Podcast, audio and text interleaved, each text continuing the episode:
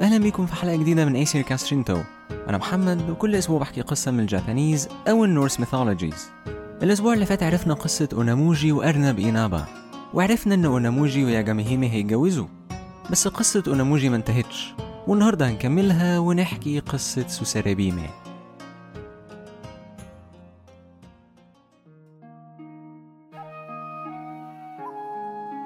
مملكة إينابا كان لها أميرة اسمها ياجاميهيمي ياجاميهيمي تقدم لها 80 عريس.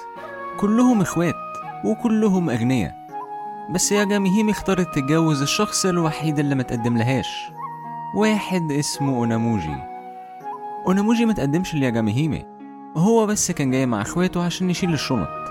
بس لما اتأخر عشان يساعد أرنب ياجاميهيمي عرفت إنه شخص طيب وقررت إنها هتتجوزه هو. فأوناموجي بدأ يستعد للفرح. إخوات أوناموجي كانوا بيكرهوه وكانوا بيحقدوا عليه. إزاي يا جاميهيمي تختاروا بدلهم؟ أوناموجي لازم يموت. ساعتها يا جاميهيمي مش هيبقى قدامها أي اختيار غير إنها تتجوز واحد فيهم. إخوات أوناموجي قابلوه وهو بيستعد للفرح وبدأوا يهنوه واقترحوا عليه إنهم يخرجوا مع بعض يصطادوا قبل الفرح. أوناموجي فرح. أخيرا إخواته احترموه وبقوا بيعاملوه كويس. أكيد هيحب إنه يصطاد معاهم. وفي ساعتها أوناموجي قبل دعوتهم.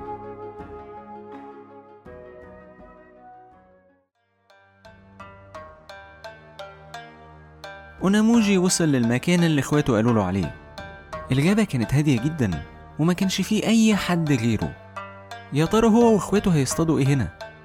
وعلى سيرة إخواته هما فين؟ بعد شوية أوناموجي لمح إخواته. كل واحد فيهم كان ماسك رمح. وكلهم كانوا واقفين بعيد عنه وموجهين أسلحتهم ناحيته. ساعتها أوناموجي فهم إخواته كانوا جايين يصطادوا إيه؟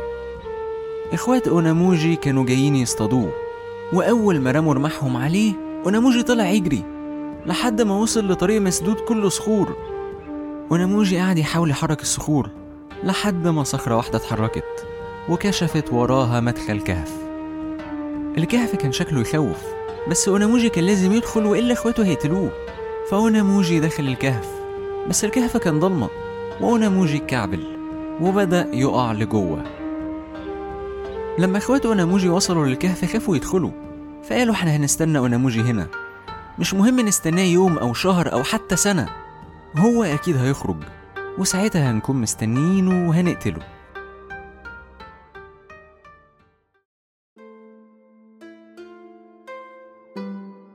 لما أوناموجي صحي لقى نفسه في زنزانة. وبره الزنزانة كان قاعد بنت جميلة جدا. وجنب البنت دي كان في شنطة مليانة أكل. البنت ادت الأكل لأوناموجي. بس أوناموجي كان خايف. وسألها هي مين؟ وهو فين؟ البنت ردت وقالت إن اسمها سوساريبيمي. وهي أميرة يومي. المملكة اللي هو فيها. أوناموجي اترعب هو كان عارف إن يومي مملكة الأموات. ولو هو هنا فده أكيد معناه إنه ميت. سوساريبيمي خدت بالها من خوف أوناموجي وقامت قايلة له يهدى وهو مش ميت. الناس اللي في يومي لقوه هنا وما كانوش عارفين يعملوا فيه إيه. فودوه للملك بتاعهم. بس الملك نفسه ما كانش عارف يعمل إيه. فسابه محبوس في زنزانة لحد ما يفكر في حل. سوساريبيمي كملت كلام وقالت إنها ممكن تساعد أوناموجي وتهربه. بس بشرط لازم لحد ما هي تفكر في خطة هو كل يوم يحكي لها عن العالم اللي فوق. العالم اللي فيه حياة هي عمرها ما شافته ومش هتقدر تتخيله من غير ما حد يوصف لها شكله. أوناموجي وافق وكل يوم كان بيحكي لها عن جمال اليابان عن الشجر والزرع والحيوانات اللي بتعيش هناك وعن الجزر بتاعتها وقد إيه كل واحدة جميلة ومختلفة عن التانية. وبعدها حكى لها عن المعابد والقصور وقد إيه هما مميزين ومفيش في جمالهم في أي حتة تانية.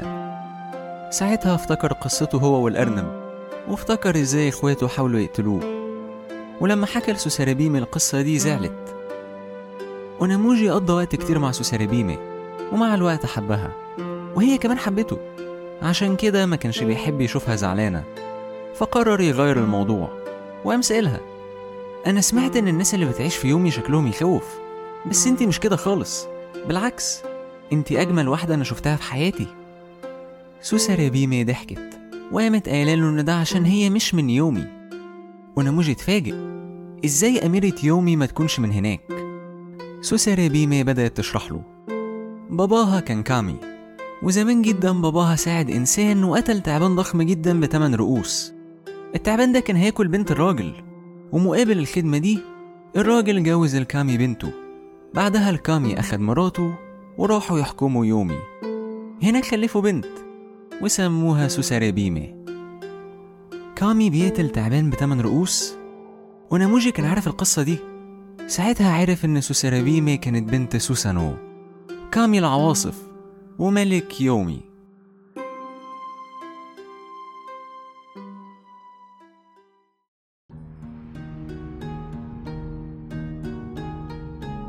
سوساري بيمي راحت تكلم باباها سوسانو وقالت له إن أوناموجي عاش معاهم فترة طويلة بس هو لازم يمشي وهو مش ميت. وده مش مكانه. وهي وسوسانو عارفين إن سوسانو مش عايز يقتله. سوسانو قال لها إنه مش هينفع يسيب أوناموجي يمشي من غير تحدي. فهو هيعمل له تلات تحديات. لو أوناموجي كسب هيمشي ولو خسر هيموت ويعيش في يومي للأبد.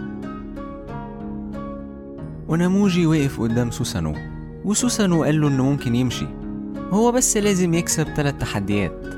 بعدها بدأ يتحرك وقال لأوناموجي يمشي وراه. لحد ما وصل هو وأوناموجي المزرعة. يومي مدخله كان كهف بس هو كان عالم كامل قد العالم بتاعنا. طبعا ما كانش فيه شمس بس أوناموجي أخد على الضلمة. وكان واخد باله إن الزرع في المزرعة دي ضخم جدا وإن في بيت صغير جدا بيولع جنب المزرعة. سوسانو قال له أوناموجي ركز وقام مطلع قوس وسهم وضارب السهم في قلب الزرع. وبعدها قام قايل لأوناموجي إن أول تحدي هو إنه يلاقي السهم. بعدها سوسانو مشي أوناموجي كان متأكد إنه مش هيقدر يلاقي السهم. الزرع كتير وكبير والسهم صغير جدا. وهو أكيد هيقعد بقية عمره بيدور على السهم ده. قبل ما أوناموجي يحاول يفكر في حل سمع صوت حد بيصرخ. الصوت كان جاي من البيت اللي بيولع فأوناموجي راح ناحية البيت. البيت كان صغير جدا لدرجة إن أوناموجي كان يقدر يشيل البيت ويرميه. إيه اللي ممكن يبقى عايش جوه؟ أوناموجي قرب من الشباك. ولما بص جوه لقى فار.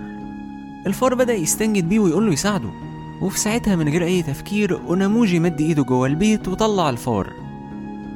الفار كان فرحان جدا إنه متحرقش وقام شاكر أوناموجي وبعدها قام سأله هو مين وبيعمل إيه هنا. ساعتها أوناموجي حكاله قصته وإن هو المفروض يدور على سهم وسط الزرع ده كله بس هو شكله مش هيعرف وهيفضل قاعد هنا للأبد.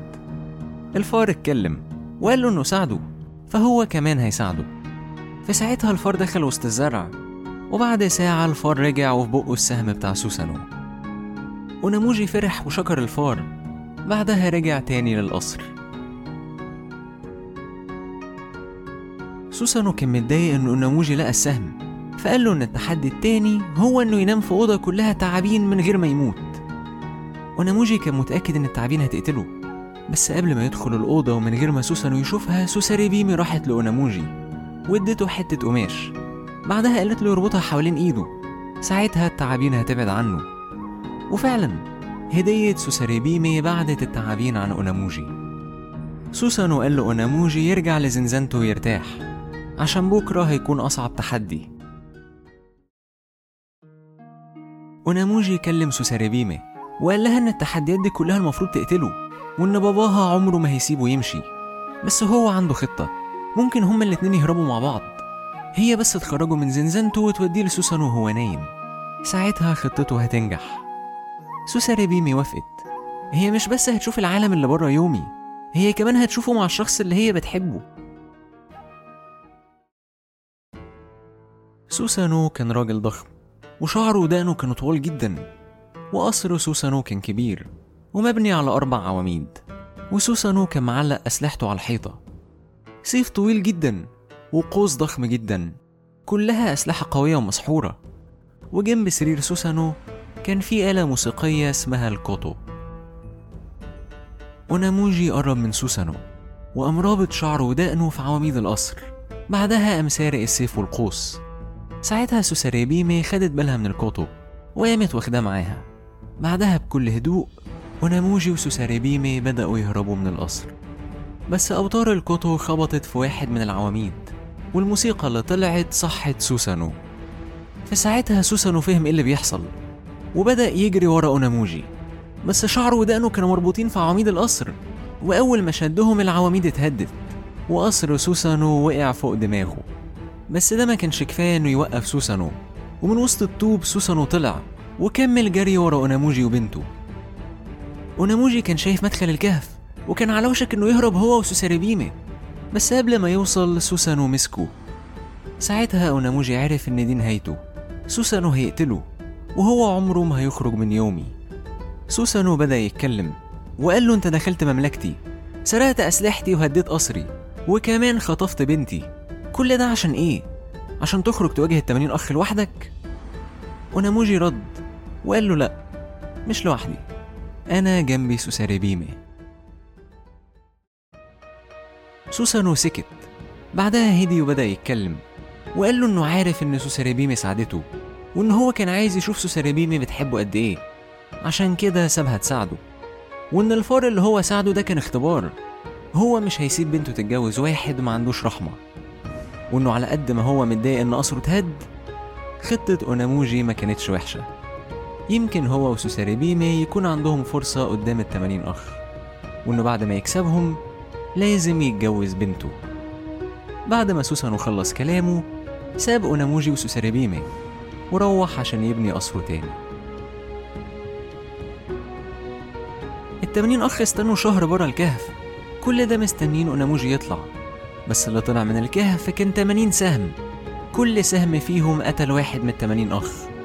ولما أوناموجي طلع من الكهف هو ومراته سوساريبيمي بدأوا يحكموا الأرض. بس يا ترى مملكة أوناموجي هتفضل لحد إمتى؟ ده سؤال نجاوبه في قصة تانية.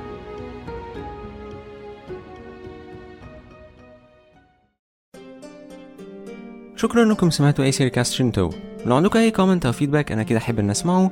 ممكن تسيبوا review على Apple Podcasts أو comment على ال Facebook page Aesir Cast Shinto هي واحدة من podcast Ansuz Ansuz هي مجموعة من البودكاست اللي أنا بحكي فيها قصص.